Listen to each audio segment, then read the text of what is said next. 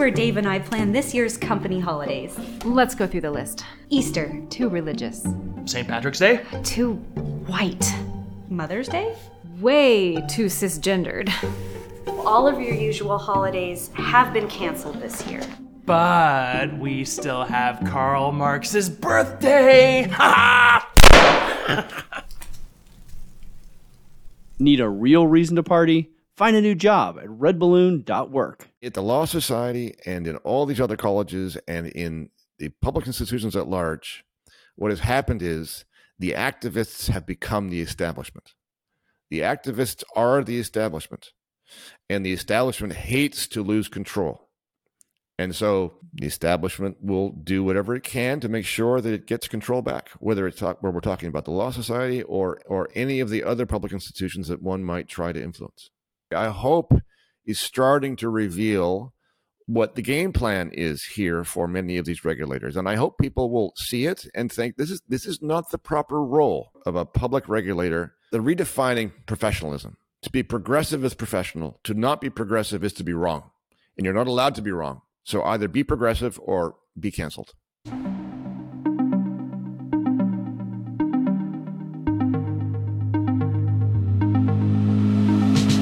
Hey everybody, Michael Thiessen here with Open Mic with Michael Thiessen, the show where I get to have fantastic long form discussions with friends of liberty and freedom and the rule of law. So today I get to speak with our friend Bruce Party. Bruce, it's great to see you. Thanks for coming on the show to continue our discourse about the legal environment in Canada. Thanks for coming on. Oh, thanks, Michael. Thanks for the invitation. Great to join you. So uh, this is a real privilege because you and I uh, fight many different battles and and, and we, we kind of seem to be just like down the line from each other a little bit, where like I, I can see you on the front lines and uh, I, you know, get to look at your shoulder, and it's great to be able to kind of see you face to face today and have this discussion. So we're going to jump right into it. You know that at Liberty Coalition Canada, we are uh, acting on behalf of this young man, Josh Alexander, uh, where we are ha- uh, applying to appeal for uh, his expulsion from school. And and we're kind of in a back and forth dialogue with the school board right now. Um, what what are your hot takes on young Joshua? What what are your, some of your first reactions as you're seeing this case just kind of hit the news? Uh, it, right. You know, from your legal perspective. Right. Well, what what strikes me is that his his speech and indeed his attitudes are being policed and supervised.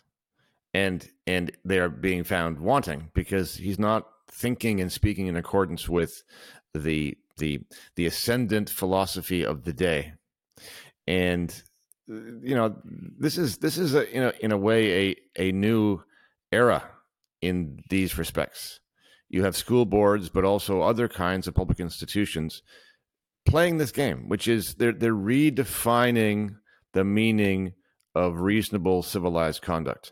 And in order to be allowed to carry on your normal life inside these institutions, whether it be a school or a profession or the like, you you have to obey the the the, the guidelines, the framework that they've set out. And, and increasingly, that framework requires you to adopt a certain kind of ideology in your speech and in your thinking. And uh, it's a it's a it's a bad scene. So, Bruce, one of the questions that I come up against as I'm kind of trying to think through this philosophically is that, you know, when, when we, when we see things like the protection of rights, right, it, it, there, there seems to be a battle for rights. And, you know, people would maybe look at you mm-hmm. and me and say, well, you're just trying to protect your rights. What about my rights? Or you're trying to protect um, mm-hmm. a certain mm-hmm. type of rights. Well, what about my rights? And it's almost like rights language can merge into an absurdo world where people can claim they have the right to anything. And as a lawyer, you know, I'm thinking, yes, I, I, sure. I, I'm as a lawyer, like I, I'm kind of just thinking of like gender orientation and some of these other things that have been put on par with freedom of religion and freedom of conscience. Mm-hmm. Um, mm-hmm. Where do we go when when this absurdo world starts unfolding legally. Right. Well, let's just let's just take a backward step for a moment to the idea of rights. Yes. So so whenever you have a right, the the the essence of that right is essentially to restrict the liberties of someone else. Right. So if you have if you have freedom of religion, that prevents other people, other institutions, other other businesses from stepping in and restricting your ability to worship and believe as you please. So that's, in a very real sense, that's a restriction on their liberty. They are not allowed to impose upon you. And without that right, they could. The, the, what has happened recently, though, is that that we have shifted from the conception of rights protecting liberties. So your your freedom of religion is a liberty right. My, my freedom of expression is a liberty right. It prevents other people from censoring me, stepping in and interfering with what I do. More recently, human rights have been weaponized, in a sense, not only to restrict our ability to interfere with each other, but to require all of us to to go along with the requirements that other people are imposing upon us. And one of the best examples of this are, is the idea of, of of these pronouns, right? So gender identity is now included in in in most of the uh, human rights codes across the country, and they are being interpreted as though somebody is allowed to pick their own pronoun and, more importantly, is re- is able to require you to use it. That's the part that really is is questionable. Now, of course, anybody can choose their own pronouns, their own, their own name, their own identity. They can dress as they wish. They can call themselves whatever they want. I mean, that that's part of being free. You can you can do as you wish. The part that's new is that you can require other people to go along with that interpretation of yourself, to call you a man or a woman, to use your pronoun, and to and to comport with the identity that you yourself have created. And that that is a different thing. That that's what I call that. I call that the weaponization of, of human rights. Yeah, and of course we've seen this with Jordan Peterson, and I, I know that we we you and I are going to just take that conversation about Josh and maybe springboard into some of these other big stories that's going on. So yeah. so right. so here we're seeing it with Jordan Peterson. So he's received notification from the College of Psychologists on February sixteenth, twenty twenty-two. Uh, and he, he's under review, and uh, he's being threatened, as far as I can understand, in, in his uh, Twitter files that he's revealed, uh, to have his license revoked. Uh, what, what do you know about the right. Jordan Peterson situation, and what, what are your comments towards this? Yeah. Well, so Jordan is central to all this. Right, because let me, let's just go again back to, to sort of where all this started. Way back when the uh, the Federal Human Rights Act was being amended to include gender identity, Jordan and I and Jared Brown and others said this is going to result in forced speech. It's going to weaponize human rights so that you have to use pronouns and so on. And a lot of people said, "Oh, that's ridiculous." And of course, that's exactly what has happened. And And Jordan is now being um, pursued by the College of, of uh, Psychologists for essentially for wrongthink, for having posted on social media various things that that the college finds offensive uh, because it's not it's not in accordance with with with what I might say would call their their sort of their their progressive or woke philosophy or ideology, and uh, they uh, I would. I think they've found an opportunity uh, to to persecute Jordan. It's basically a witch hunt, uh, to require him to to undergo, you know, sort of a, a Soviet-like re-education to understand, you know, how he's supposed to post information on social media. I mean, it's a it's a joke. Can you imagine? Can you imagine Jordan Peterson taking instruction from someone else about how to use social media? It's a it's it is to laugh. Uh, but but they're very serious about it. They're very serious about it. The complaints that have been have been lodged against him, just to be clear, have not been lodged by any of his patients in the context of his clinical practice. These are uh, these are aggrieved people, or perhaps other professionals who who don't like his ideological approach to things, and the college is using its power to require him to to to fall in line. And this is a trend we are seeing from regulators across this country. Jordan is by no means an isolated case. Uh, for example, we have uh, Amy Hamm, who's a nurse in British Columbia. Uh, her college is is attempting to discipline her because she happens to believe in two genders. And they are redefining this as professional misconduct. If you do not comport with the progressive ideology of the day, they are redefining that to mean that you are incompetent because you are not thinking about things properly. And you can see this reflected in all different kinds of situations with respect to professional colleges. Uh, another example, for um, for instance, is the uh, not just the Ontario version, but the Ontario College of Physicians and Surgeons uh, last year issued basically a notice to its doctors saying, you shall not, you shall not express opinions publicly that conflict with official COVID policies.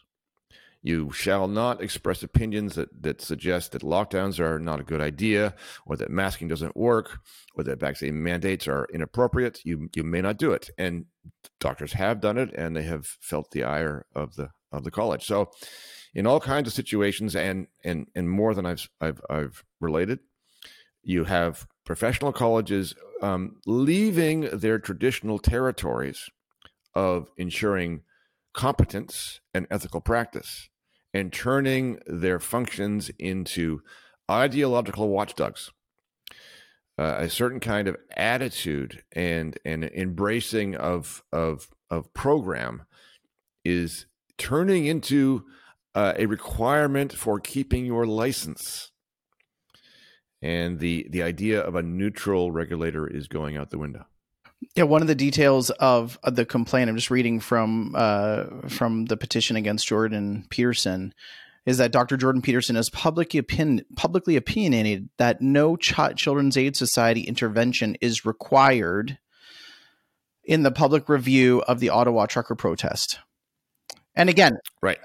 So, so that is that is a pretty that's a, that's a pretty. I want to say basic opinion. And what I mean by that is, for any of us who are on the ground watching parents tend for their children, for anyone who is involved down there, you would go, yes, it is absurd to think that C A S would need to be called. Uh, now, in, in reflection of that, uh, the Ottawa police may have had their own plans uh, of forcibly removing people. And so maybe for their own benefit, they wanted to do such a thing. But But again, to, to say that an individual is no longer an acceptable um, – that that's professional misconduct to state an opinion that the children are being cared for by their parents in Ottawa is, is simply a one-handed argument. First of all, that's an assertion. It's not an argument. It doesn't come with foundations of any issues of children.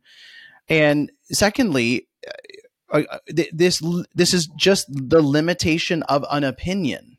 There, there, there's no there's no crime. Yeah. There's no there, there's no um, ongoing malpractice. You know that that this is just one complaint against Peterson. Sure, sure, sure. And it seems obvious to you and me that that this is this is crazy. There's a but though, and the but is that this kind of thing is, in a way, an unfortunate, inevitable. Well, I'm not sure it's inevitable, but it's it's not an it's not out of the realm of possibility when you give power to a state apparatus to supervise people's behavior that belong to a certain profession, right? So, so as soon as you have the notion that it is within, within the competence of certain people to supervise other people in the in the conduct of their professional lives, you're going to have to draw a line somewhere. So let's let's take a, a an obvious line somewhere else. Let, let's say you have a doctor who goes on social media and and promotes um, I don't know uh, exorcism to cure COVID nineteen. Okay, well, you know, that sounds crazy to both doctors and people who are not doctors like us. And so you'd think, well, the college might have a role there in uh, in curbing sorry, the I, expression of that idea, I right? I, I feel like we're just missing a punchline here, because like I, I feel like if I don't pause and say, well, no, maybe we should, like, they tried everything else. Maybe exorcism should have been on the, like, Like right. everything but wow. vitamin D and being being healthy and getting. You know, it was okay. Sorry, I just had to. I, it, it might it might have worked as well as the rest of the stuff. That exactly, were, that's exactly to, it. Let's let's, no, let's yeah, yeah, yeah, you know yeah. yeah. Go ahead. But but so but, but but so the premise of the of the regulatory system for the professions is, you know, there are boundaries. And and your speech is going to be supervised more than the speech of a, somebody who's not a member of the profession, because you just can't go out and, and say anything as though it is medically appropriate. So they've taken that idea, and they're now and they and they have control of what the boundaries are, and they're setting new boundaries so that what we would consider to be legitimate medical opinions about things. I mean, I want to hear from doctors about what they think about lockdowns, about the vaccines, about masking, because without those, I have no idea what the truth is, because there's been a basically a narrative promoted, and, and the and the, the you know the media has adopted it, the government has adopted it, the the the and the professional bodies most notably have adopted the narrative and insist upon its truth. And without the doctors who saw fit to stick their necks out and say, well, this is not, I don't agree with this. I don't think lockdowns are effective, or I don't think the vaccines are doing what they're claiming, or the like. We wouldn't we wouldn't have the information to make up our own decisions. And so in my books, you have to have a regulatory system that allows doctors to express their opinions, medical or political, uh, about things without restraint. But but as I say, if you if you have the notion that there are certain things that cross the line into medical negligence, like advocating exorcism, well, then, you know, the, the danger is that regulators have power, and they're using that power to, to to shift the line closer to where they stand, and not allowing people, doctors who who are who have medical expertise, to to explain what they think and why they believe the narrative adopted by the college is not correct. And and and so we've got a real governance problem. Hey friends, are you tired of having leftism rammed down your throat everywhere you turn? Like, you're just exhausted where you go into a business and they want to promote leftist ideas and causes to you all day long. I know I'm tired of this. And you know, this is why we need to have new buying habits. So why are you buying coffee from companies that hate you and your freedoms? I, I can think of the day that I stopped desiring to support Starbucks. It was two years ago. Well, look, Resistance Coffee is here for you. I was just talking to Nicole in our production studio. She really wants to drink Resistance Coffee, but she's not yet gone and bought Resistance Coffee. Well, look, you can enjoy their wonderful taste and their fresh roasted coffee, Nicole, with the knowledge that your money is not funding leftist causes. So in fact, folks, Resistance Coffee gives ten percent of every purchase to organizations that are fighting for constitutional freedoms for Canadians. This is partly why we partnered with Resistance. They have been gracious to us from day one. So Resistance Coffee roasts specialty grade beans, which means you're getting high-end quality coffee that's roasted fresh for you.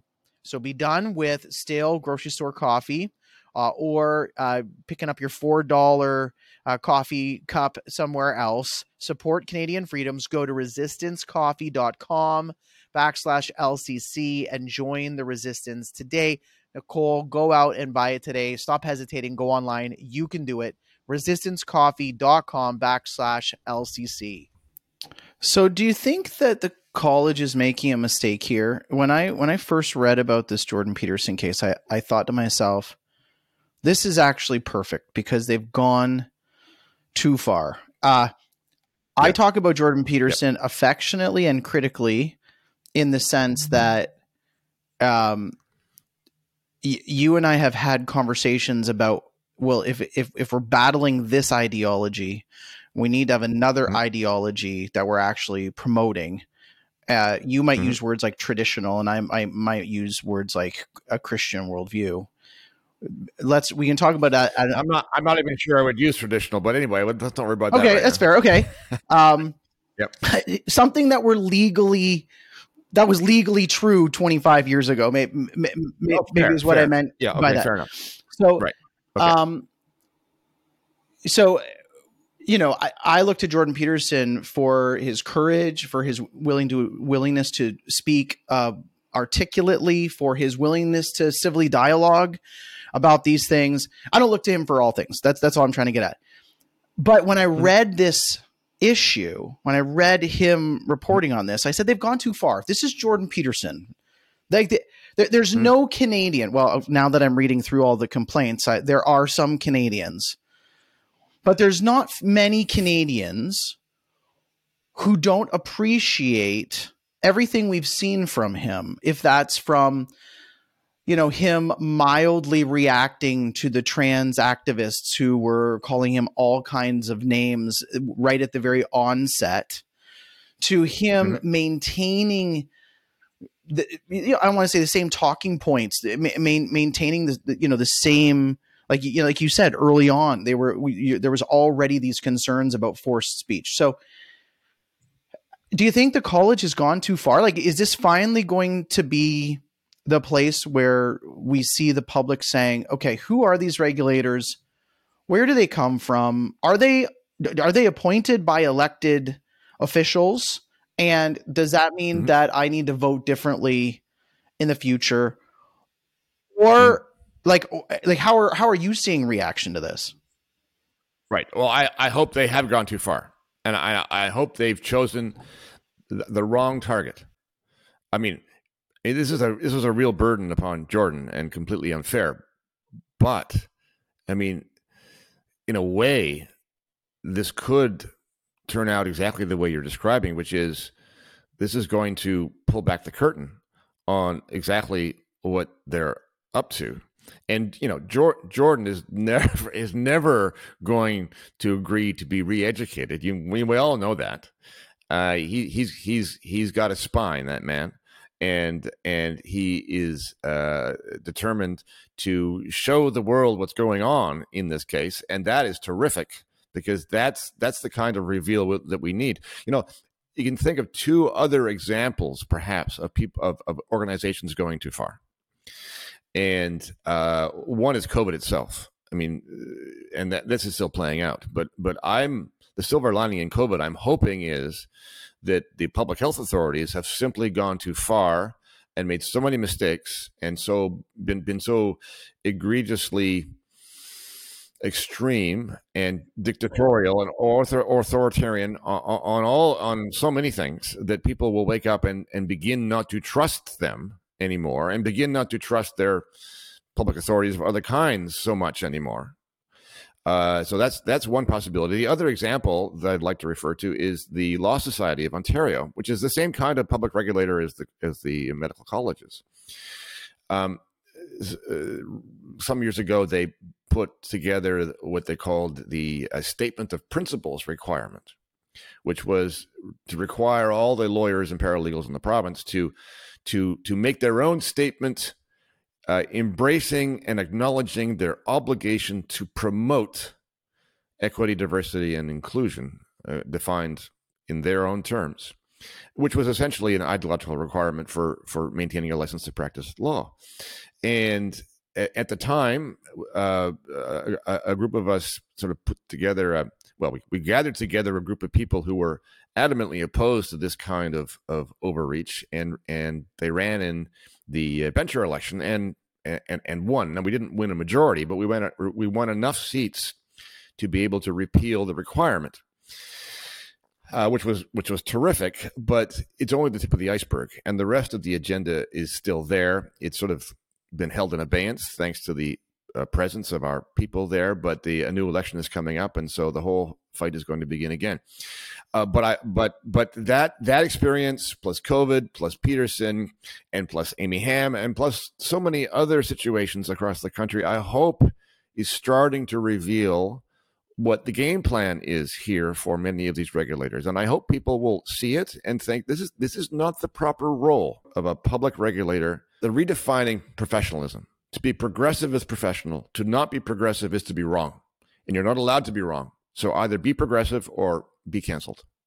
So before we kind of continue in that broader conversation, because it's it's an area that we virtually always have to go, let's just focus on yeah. this Law Society of Ontario. So Uh, you you right. just mentioned ventures. So if, I'm, I'm looking at their website right now. It seems to me that there are at least four or five different forms of benchers. There's there's the board of directors who are called benchers. There's lay benchers.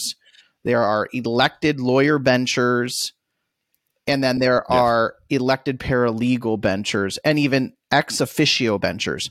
Can you... Right. Okay. Yeah. Can you kind of wade yeah, through sure. that? Because our, our listeners have never, just so you know, I, I'm pretty sure I've never covered this, Bruce, in a podcast. Right. So just kind of talk to us top to bottom of the Ontario Law Society. And, sure. and, and if there's anybody listening who can help affect good, positive change uh, in, in that world, what might they do? Right. So... Uh, the Law Society is governed by a body called Convocation. It's basically the board of directors. And there are, are fifty-three seats on Convocation. forty of them are lawyer seats. They're elected. They're elected by other lawyers. Five of them are paralegal seats. They're elected by other paralegals. And eight of them are lay bencher seats. They're appointed by the government. And so in this previous election, though, that I was referring to, we ran twenty-two candidates for the forty seats. And won twenty-two seats. With every single one of them was elected. And so we had a majority of the lawyer seats, but not a majority of convocation seats. So we had twenty-two of fifty-three seats. And so we, we've spent the last four years not in a majority position, but we were able, uh, and and the uh, the people we, we were elected were, were terrific uh, in the early months after their election uh, in a minority position. Uh, managing to repeal this policy that I referred to, this Statement of Principles policy, uh, with great difficulty because there was tremendous resistance. Uh, the, the, the people that we ran and the people who came forward and said, you know, I'm, I'm opposed to this, are, are, are not your usual bencher candidates. They're not the elites. They're not the people at the big firms. They're not the people with the names. They're, they're just ordinary lawyers doing their work, and and and the ones who said, this is this is not all right. This is a line that's been crossed. We can't put up with this. And they've done yeoman's work, uh, but they've been in a minority position. So so all of the other parts of this agenda uh, that were put in place before they came on board are still there. They haven't been as as aggressively acted upon in the presence of, of our people. Uh, but the new the new the new election's coming up this spring, and uh, you know the the my best guess is that what happens from this point will, will very much depend upon what happens in this next election. So anyone who's interested in this, anyone who who objects to this kind of regulatory overreach, especially in the in the political sense, um, you know, we, we would welcome your support. Uh, any lawyers out there, the most important thing the lawyers can do is vote uh, and make sure you vote. I mean, so most bencher elections at the Law Society, most lawyers don't vote because it's such a nuisance thing. It's a nothing. For for years, it meant nothing. Well, very little. Most lawyers ignore it. Uh, of the of the fifty plus, fifty thousand plus lawyers who are eligible to vote in the province, you know, you have something under ten thousand voting every time. Uh, but but now it matters. It's becoming something that really matters, and so we're hoping that more lawyers will pay attention. And and will actually vote when they have the chance, and and those lawyers who would like to support us with a financial contribution or with campaigning, that would be terrific too. But the most important thing is to vote when the time comes, because this is like this is earth-shattering stuff we're talking about. When when you're talking about every lawyer in Ontario having to make a commitment to equity, inclusivity, and tolerance and all of those things, right? Yeah, I know that you talked on the other podcast with the guys about the difference between equality before the law and equity of outcomes. Uh, when, right. when, when we're talking about inclusion, what, what we what we really mean is in inclusion of radical, dysfunctional ideas. I would go into the category of of like perverse ideas, f- replacing normative ideas. Like there is a there there there there is only male and female, that I would have the, the the biological evidence for that. I would have the reproductive evidence for that. We, we you know, so so we're talking right. we're well, talking about yeah. arming instead of Ontario lawyers being able to defend and provide support that everybody is equal before the law. You're talking about yes, turning the Law Society into its very own activist group. That is correct. That is exactly correct. Like, the Law at, at a legal level. Like I, I'm, I'm talking about a Christian pastor, and I can think of all of the things that I disagree with religiously, philosophically, legally, all of these things.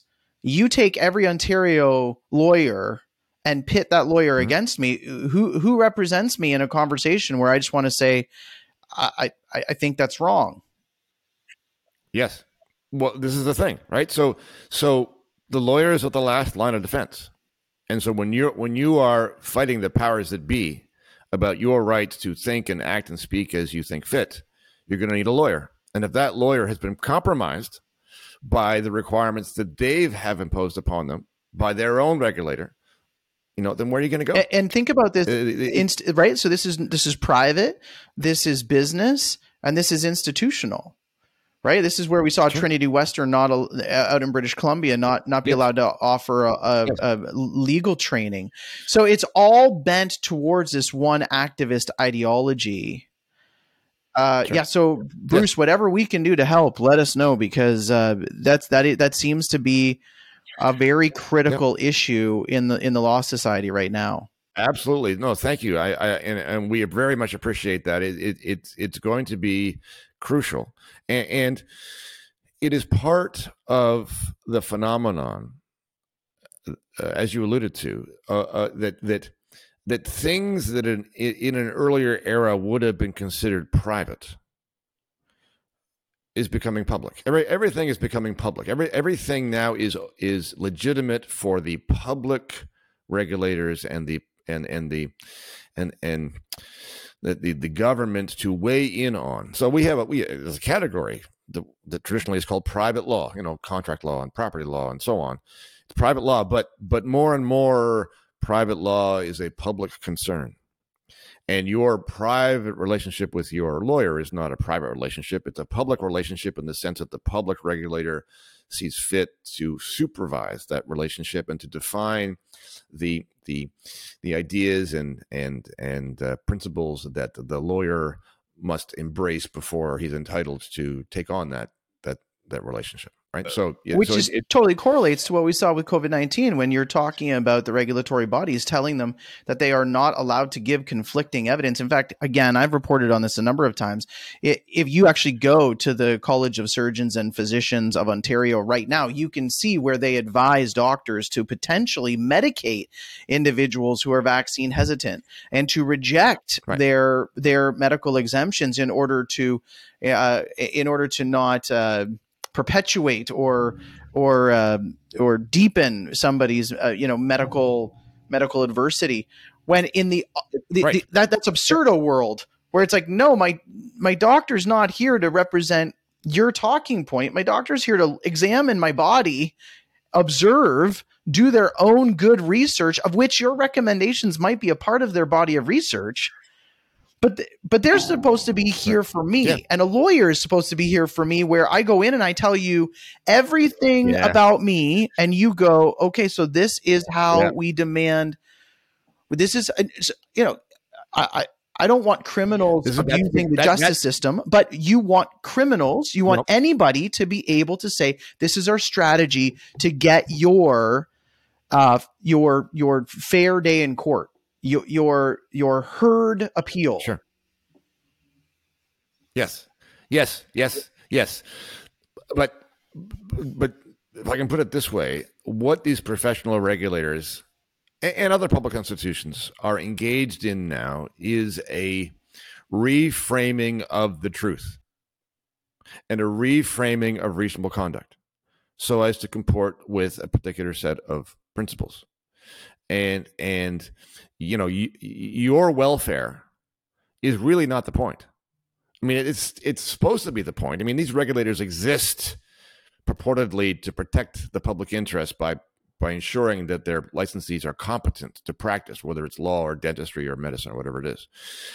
But but they are they are redefining that so as to mean that if they don't share a certain set of political ideas, they are they are incompetent. And in, in that sense, I mean, the Amy Hamm situation is a good example. Amy Hamm is being called incompetent because she believes there are two genders. That that that that that is that's an illustration of the degree to which these authorities are going to to reframe the reality of the world. Yeah, I, you, I'm just going to read one of her tweets out, uh, for which she's for which she's being accused. Uh, she uh, she tweeted out, uh, "If you're in healthcare and you disagree with me and think teens should have double mastectomies and males should be a female." Uh, and males should be in female rape shelters. You still need me. You still need me to win. There are ever-shifting goalposts when woke people decide what who to cancel. They'll come for you eventually. Which, which that tweet is is reminiscent of the of of of that that whole um, that whole uh, you know progressive sentence. You know. Uh, they came for the trade unionists, but I wasn't a trade unionist. Oh, yes, and yes, so, yes, sure, yeah. so they didn't, so yeah, I didn't do anything. Yeah. And then they, they came for the, right. I can't remember the progression because it, it gets filled with so many different things, but um, it, you know, that she's basically saying, hey, look, like if you're not, if you're not, if you disagree with me, you still need me to make declarative, truthful statements, because if you just go along with this, they'll just, you know, take, take you away as well. Um, So, Bruce, on that point, and, and the reason why I want to connect these dots is, I, as you were kind yeah. of talking about the situation, I wanted to ask you, do you get the sense that this is principled? Like, so, so, so fifty-three, fifty-three benchers, mm. twenty-two of them you, you've been able to uh, effectively get elected. So we're, we're left with thirty-one. Is this principled, like where thirty-one university educated, master's degree likely professionals actually believe that the ideology they're pumping? Or is it just that is are, are we, and I've said this all throughout COVID, it just feels like we're back on the schoolyard where there's like two people mm. thinking. There's a whole lot of people who just want to just want to go along to get along, and they'll virtually they'll virtually deny reality mm. to be like so. So is it like, you know, there's twenty-two and then there's thirty-one who are like, or is it the schoolyard? I, I, I don't know. Maybe you can't answer that, but how do how do you what, what's your sense? Well, I mean, it's hard. So. I mean,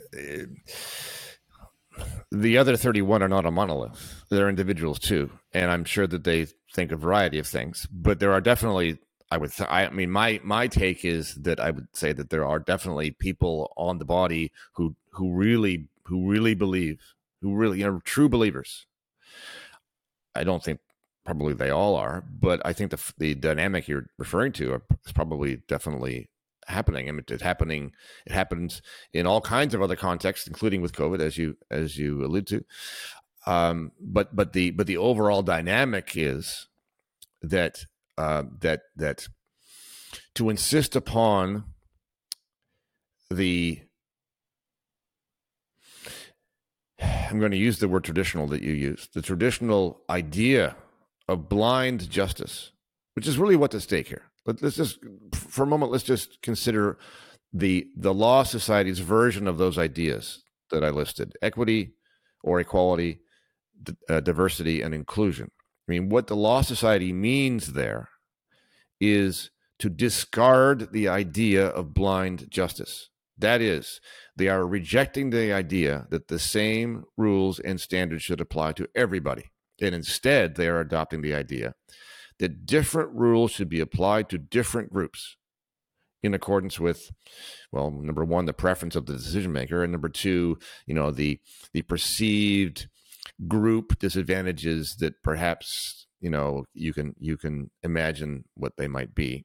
But but the but the but the point is that that this philosophy is exactly opposite to that that statement that we all know from um, from um, uh, Martin Luther King Junior that people should be judged on the content of their character, not the color of their skin. This set of ideas says the opposite. They say, no, no, if you are a certain color, then you should be treated this way differently than somebody else with a different color skin.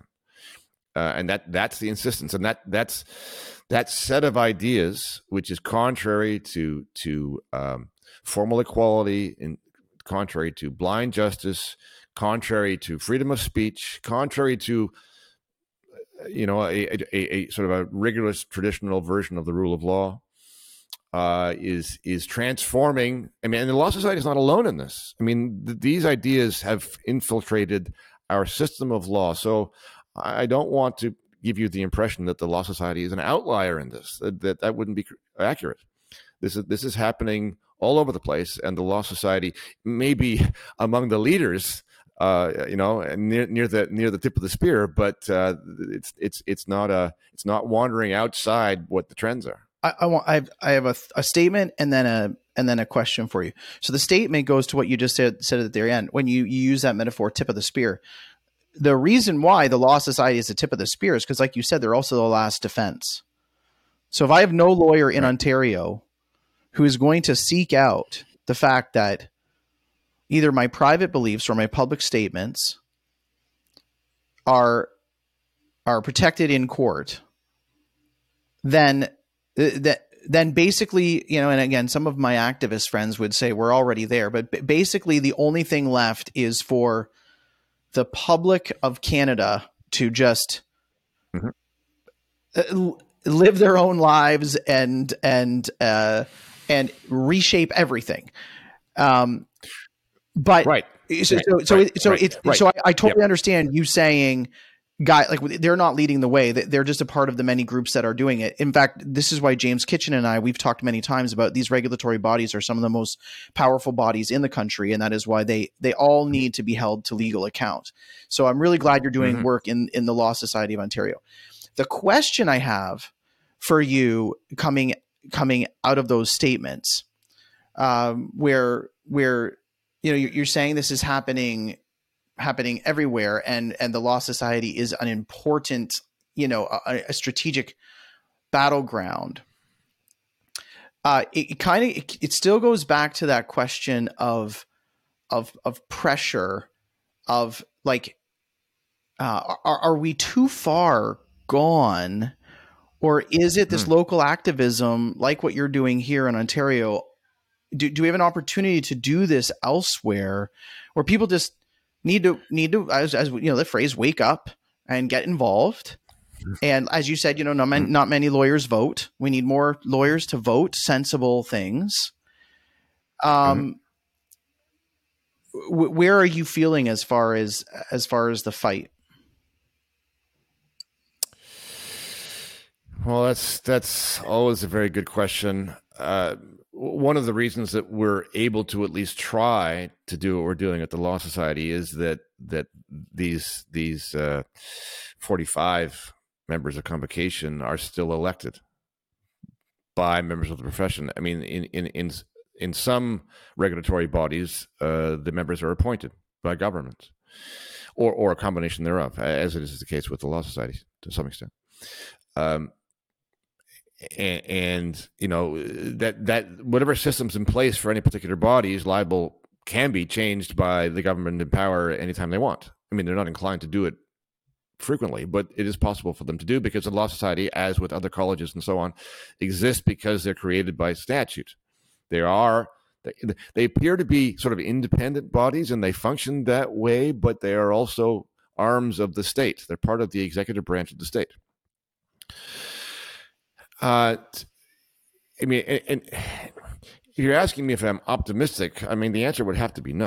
Uh, the, right? Sorry, yeah, the, yeah. The, the, I mean, that's kind of where yeah. I, I have one more question to ask out of that, and and I know I asked you a difficult question, but yes, that is kind of the question. Like, our it goes back to the whole. It goes back to the whole question of, like, is this the schoolyard where out of fifty-three people you get twenty-two on there? Maybe this year you're going to get ten more. And then the others are like, okay, woo, someone else is, someone's going to take this from us because it just got out of hand. Versus, no, we're dealing with militants yep. all over the place who want to subvert reality and, and overthrow oh. the traditional rule of law in our country. Well, we are dealing with activists all over the place. No, no question about that. In, in all the institutions, uh, you know, you can see it. You can see it everywhere. You can certainly see it in the behavior of colleges of various kinds, regulators of various kinds, uh, as we alluded to at the beginning. Um, uh, yeah. So this. So, so the Law Society is not unique in this, and and and the Law Society of Ontario is not unique amongst law societies, uh, law societies across the country. I mean, this is happening not ex- not in exactly the same way, but happening. Same themes are coming up at other law societies in various provinces. Um, so, I mean, we we we hope that things will go well in this next election, but there's no way to tell because the situation now is very different than it was last time. Last time, um, the activists were firmly in control, and and we were just a bunch of outsiders. And and I I think it was a, a surprise for everybody that that enough lawyers agreed with us Uh, about our take on this on this policy that they were they were annoyed enough to say, yeah, we won't we don't want this. Now this time around, everything's out in the open in terms of of what we think and how we how we work and and uh, the attitudes that we take towards these these aggressive activist policies. And but but but the so let's put it this way: at the Law Society and in all these other colleges and in the public institutions at large, what has happened is the activists have become the establishment. The activists are the establishment, and the establishment hates to lose control. And so the establishment will do whatever it can to make sure that it gets control back, whether it's talk, where we're talking about the Law Society or or any of the other public institutions that one might try to influence. You know, folks, today in our episode, we were talking about all of the monetary incentives that people have to lie to you. And um, what we're trying to do in many situations is dig for the truth. And I want to take a moment to tell you about my friends at Rocklink Investment Partners. The team at Rocklink doesn't invest your money to satisfy a woke E S G goal or fall in line with the World Economic Forum. They invest in great businesses that will protect and grow your wealth the old-fashioned way.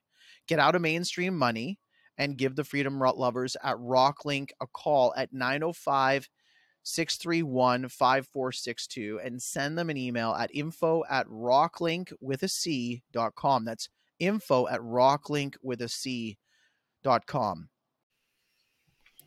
Okay, so that's a good segue into, into the last question on this point that um, you use the metaphor of justice being blind.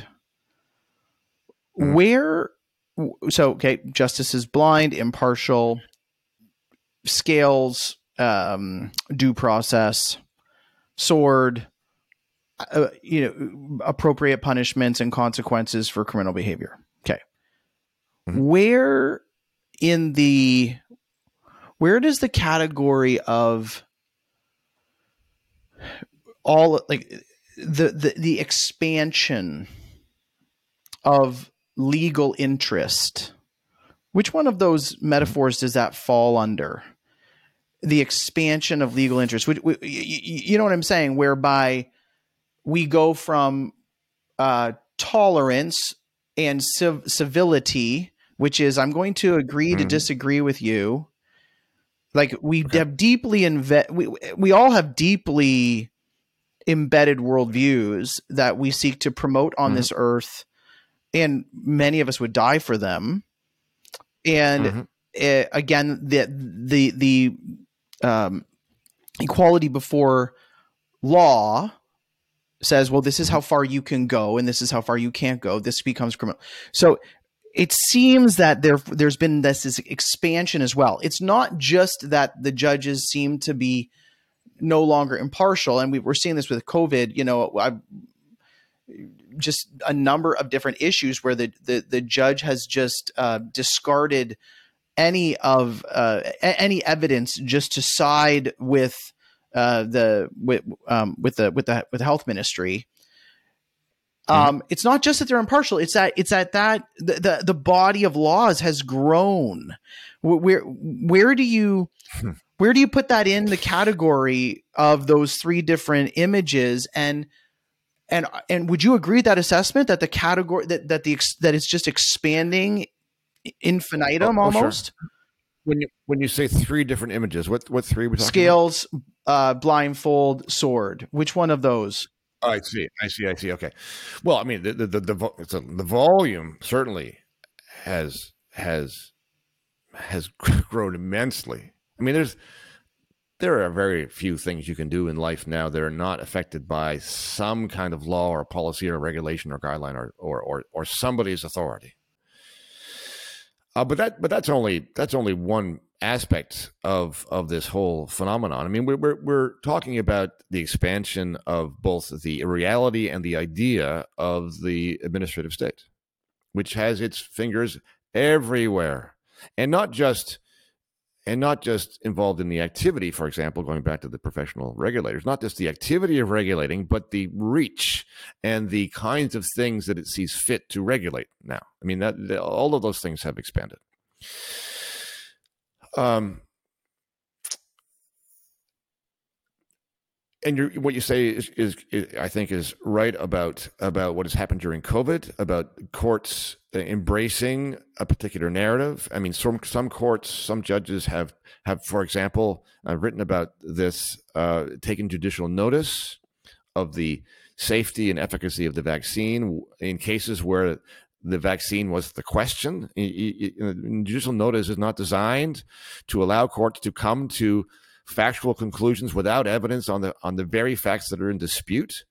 Um, I should point out that this is not by any means all courts or all judges. I mean, some judges have have uh, have, have pushed back on the use of judicial notice in those circumstances, and quite rightly.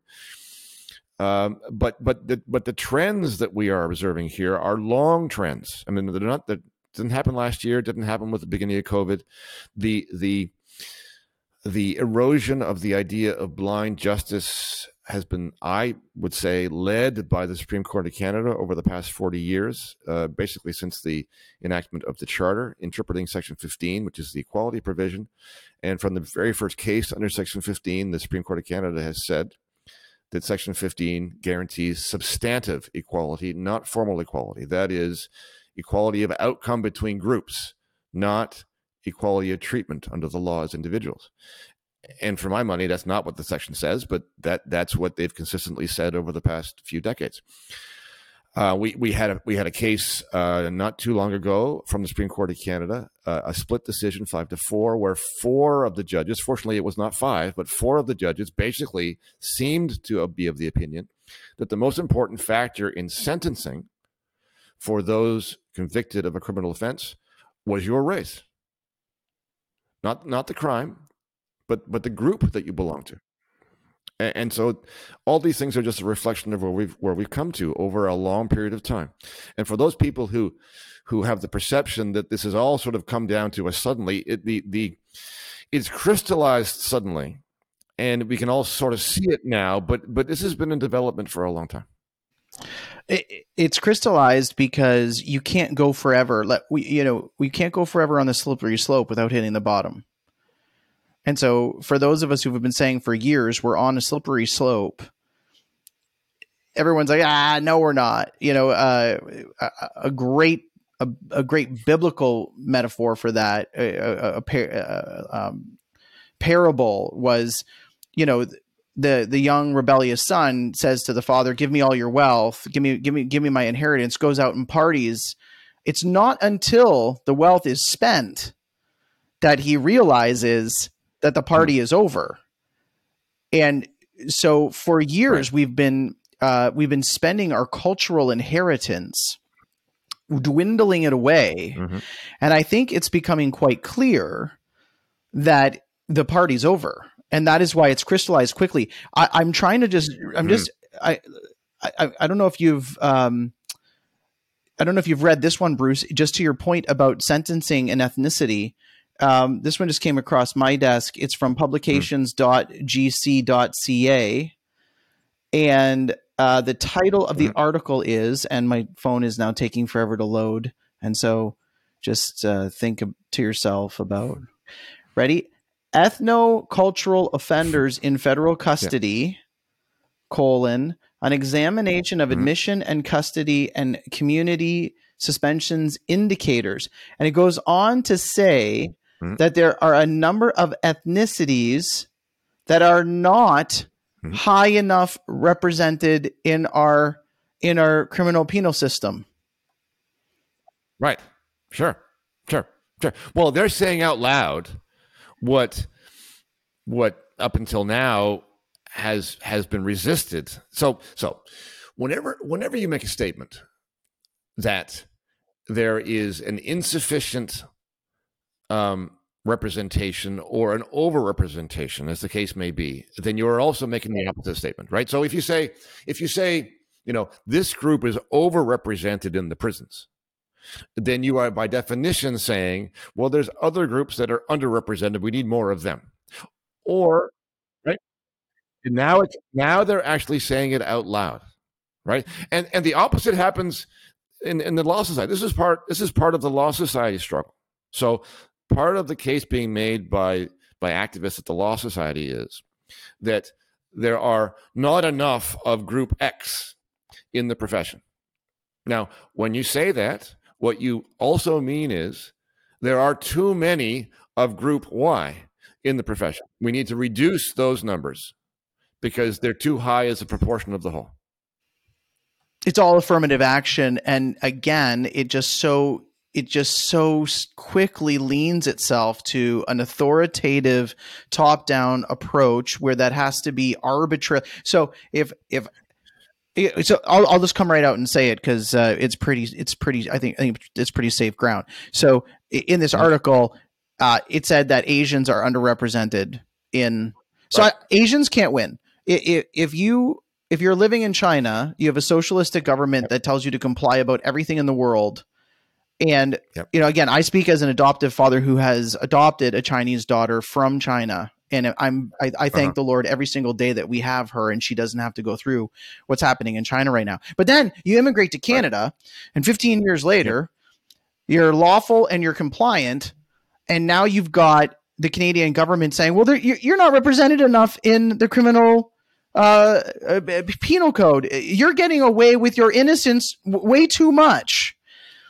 Right. So every time you have this affirmative action, it is utterly arbitrary to the manager.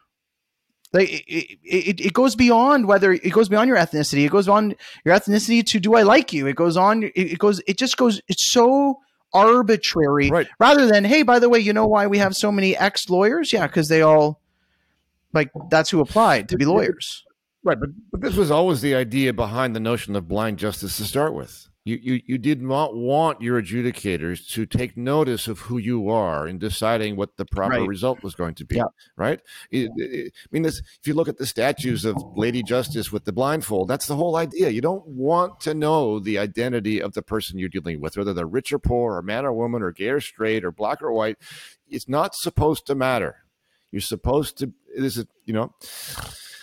Uh, no, you know, that, that, that, that, I'll give a, that whole notion. Of yeah. And I'll give a real personal opinion of that. I'm sure, Bruce, you felt like, man, I've spoken up about COVID. I sure hope my doctor doesn't treat me differently because my opinions on COVID are so strong. Sure. Sure. You know, oh, you know what? Sure. I, I've got to, I, I think we should protect, I think we should protect the unborn. And I think we should protect the elderly. I sure hope my aging parents don't go into the local hospital and someone connect my public name to their name and say, well, why don't we recommend euthanization today? Uh, just, just because of, uh, of association. That's where freedom of association comes in. You, you, that that's where the law is supposed to stand and protect and say, no, you, you couldn't murder that person because they associated with this person over here. You can't, you know, re- maybe less extreme. You can't deny treatment to them simply because you don't like their political opinions. Well, right. But so let's so so well, let's just delve into this this health system thing for a moment, because so in an ideal world, or at least an ideal world as I would conceive it, you wouldn't have public authorities uh, controlling all of these services. right? So, so if you were dealing with a completely independent doctor, then, then as far as I'm concerned, that doctor should be allowed to decide whether to treat you or not. I mean, if if if my doctor, independent doctor, heard me pontificating about something and didn't like it, and I came to him for something, and the doctor said, well, you know what, I really don't want to serve you anymore. Can you find a new doctor? I would have to say fine, because he's independent, I'm independent, it's a private relationship, and that's his that's his right to to behave according to his conscience. But when you have the state controlling the whole thing, then the state's priorities are the ones that that that that uh, that are ascendant, and and they control, you know, the what the, the the he who he who pays the piper calls the tune, right? And and and the government controls controls the tune. I want to say, Bruce, I'm so glad you brought up that point, because very often when we are having this conversation, we're having this conversation with the backdrop, the assumption of right. socialized medicine. And so I, right. yeah, I do want to clarify. I want, as a pastor, to be able to, if someone comes in to freely associate with our church and agree upon mm-hmm. Our, our our statements of belief, and and to freely agree upon coming under the authority of the elders of the local church.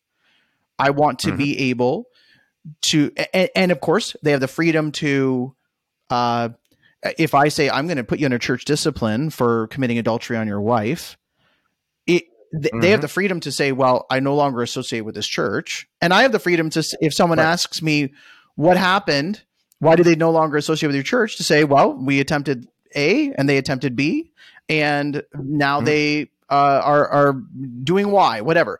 So I actually agree with you. This is where I, I, I and I know you have a bit of a libertarian background, and and I have libertarian conservative tendencies. But this point mm-hmm. is really well taken, and I've been saying it for for the last six months now. The only reason why we are talking about uh, refusing, you know. a business, have, you know, uh, not being able to refuse business, is because in so many of these professions, there's only mm-hmm. one provider, and it's the government. Well, but right. if there right. are and, free and, providers, and, yeah. then you build relationships yes. with local providers who who you, you want to be served by, and they want to serve you, and you have that private relationship. So I'm right. very glad that you brought up that point.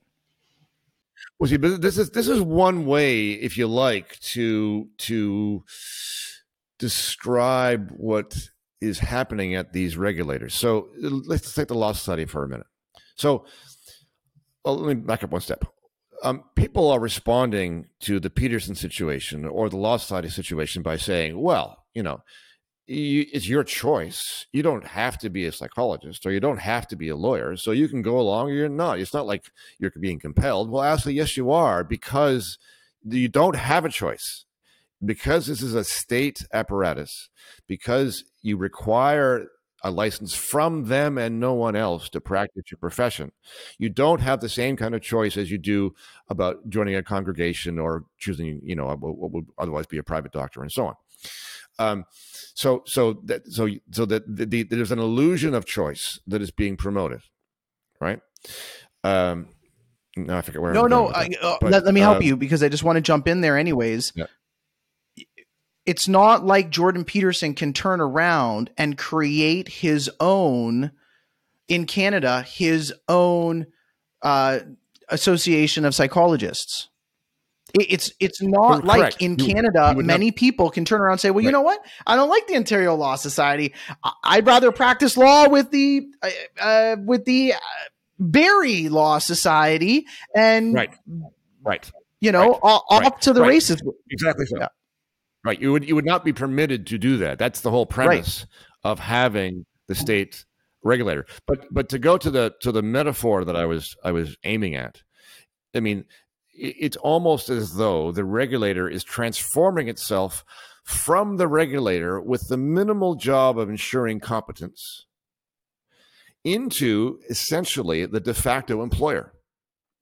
You know, you are operating under our umbrella, and we will tell you how to behave, or we will essentially fire you. They are not the employer. That is not their function. They do not, they're not supposed to have that kind of authority. their their original mandate, which has not changed in the statute. The original mandate is essentially to ensure that people are competent and, and behave ethically. You know, they don't, you don't siphon funds off somebody's trust account, and you know, you know how to, how to file a claim.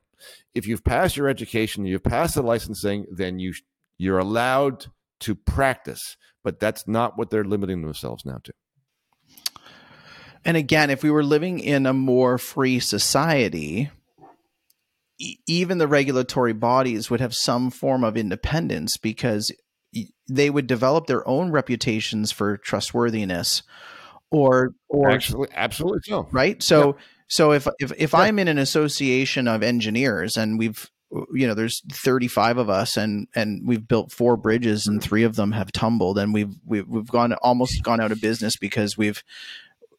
The, the the market then the, the individuals then say to you say to you uh, I, I don't need your expertise. You, you you might have your nice little association, but I'm not coming to you. I'm going to go over here, right? But the moment that association right. has so much legal teeth and um, is a you know kind of a mono regulatory body, you remove all genuine feedback to them. So not only do they become the employer, but right. but right. who who regulates the regulators? Uh, well, exactly so. And, and the irony is that that that when you have the sole regulator like this, and especially when they, you know, take on a different kind of agenda, then the other thing that you don't really know is whether or not the people who are being approved of and licensed are actually competent. Right. No, totally. They're they're they're being evaluated by a certain set of criteria, and you still don't know right. whether or not they can stand up in a courtroom and represent their clients. That's right. right. Absolutely.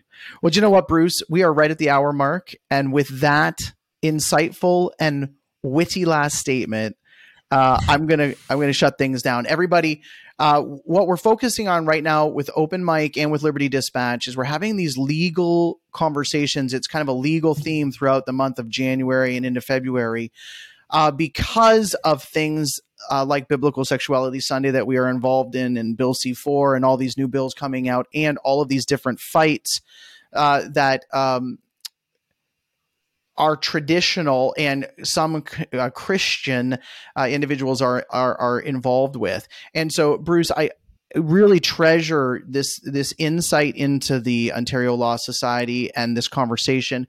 Folks, would you go out and make sure that you share this video? And would you make sure that you, if you know any lawyers who who currently maybe are unaware of how dire the situation is and just need to go out and vote uh, for at their own law society, make sure you put this video into the hands of, uh, you know, some real estate lawyers, or can, actually, Bruce, that's a good question. Is it, is it any lawyer? Like I, I've got a, any lawyer, I've got a great relationship lawyer, with my any, real estate lawyer. Yep.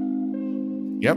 Oh, they're sure. Any, any, any lawyer or paralegal licensed to practice in Ontario is eligible to vote. Okay. So folks, get this video, let them listen in, let them hear Bruce's wisdom on this, and let, uh, let them hear the, The, the the battle that's actually going on, the, the activism.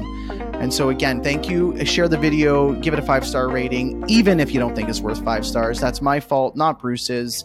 Everybody, Godspeed.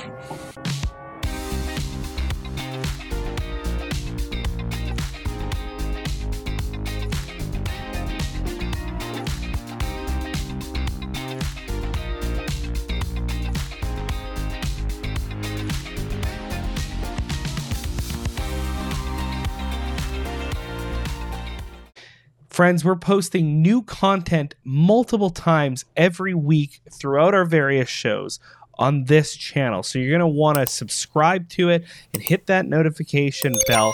That way you stay up to date with everything that we're releasing here with the Liberty Coalition Canada.